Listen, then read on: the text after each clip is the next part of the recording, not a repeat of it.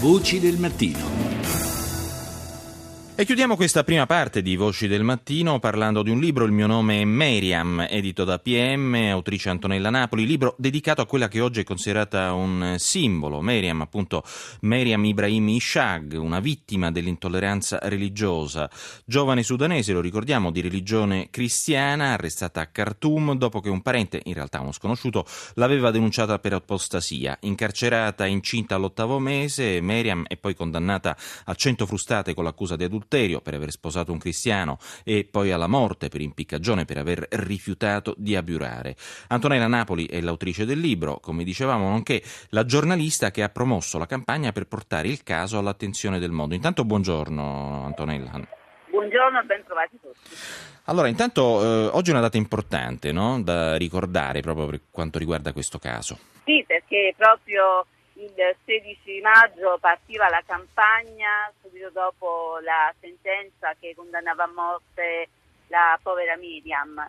E a me arrivò una telefonata via Skype, lo racconto nel libro, eh, degli attivisti che sul posto stavano seguendo la, la vicenda e subito ci mobilitammo per fare in modo che questa vicenda eh, non, non, venisse lasciata nel, nel, silenzio, perché purtroppo il Sudan, le vicende che eh, riguardano il Sudan spesso vengono tacciute, basti pensare alla crisi in Darfur. Ecco, ma tra l'altro diciamo che Miriam è un simbolo diciamo, dell'intolleranza religiosa, ma mm, diciamo, il suo purtroppo non è un caso isolato. No, non lo è affatto, anzi proprio in questi giorni ci stiamo occupando anche di altre vicende, eh, il caso di due pastori cristiani evangelici che sono stati arrestati qualche mese fa e su cui pendono otto diversi capi d'accusa eh, che potrebbero a, addirittura eh, portarli alla pena di morte. Eh, su questa vicenda abbiamo mobilitato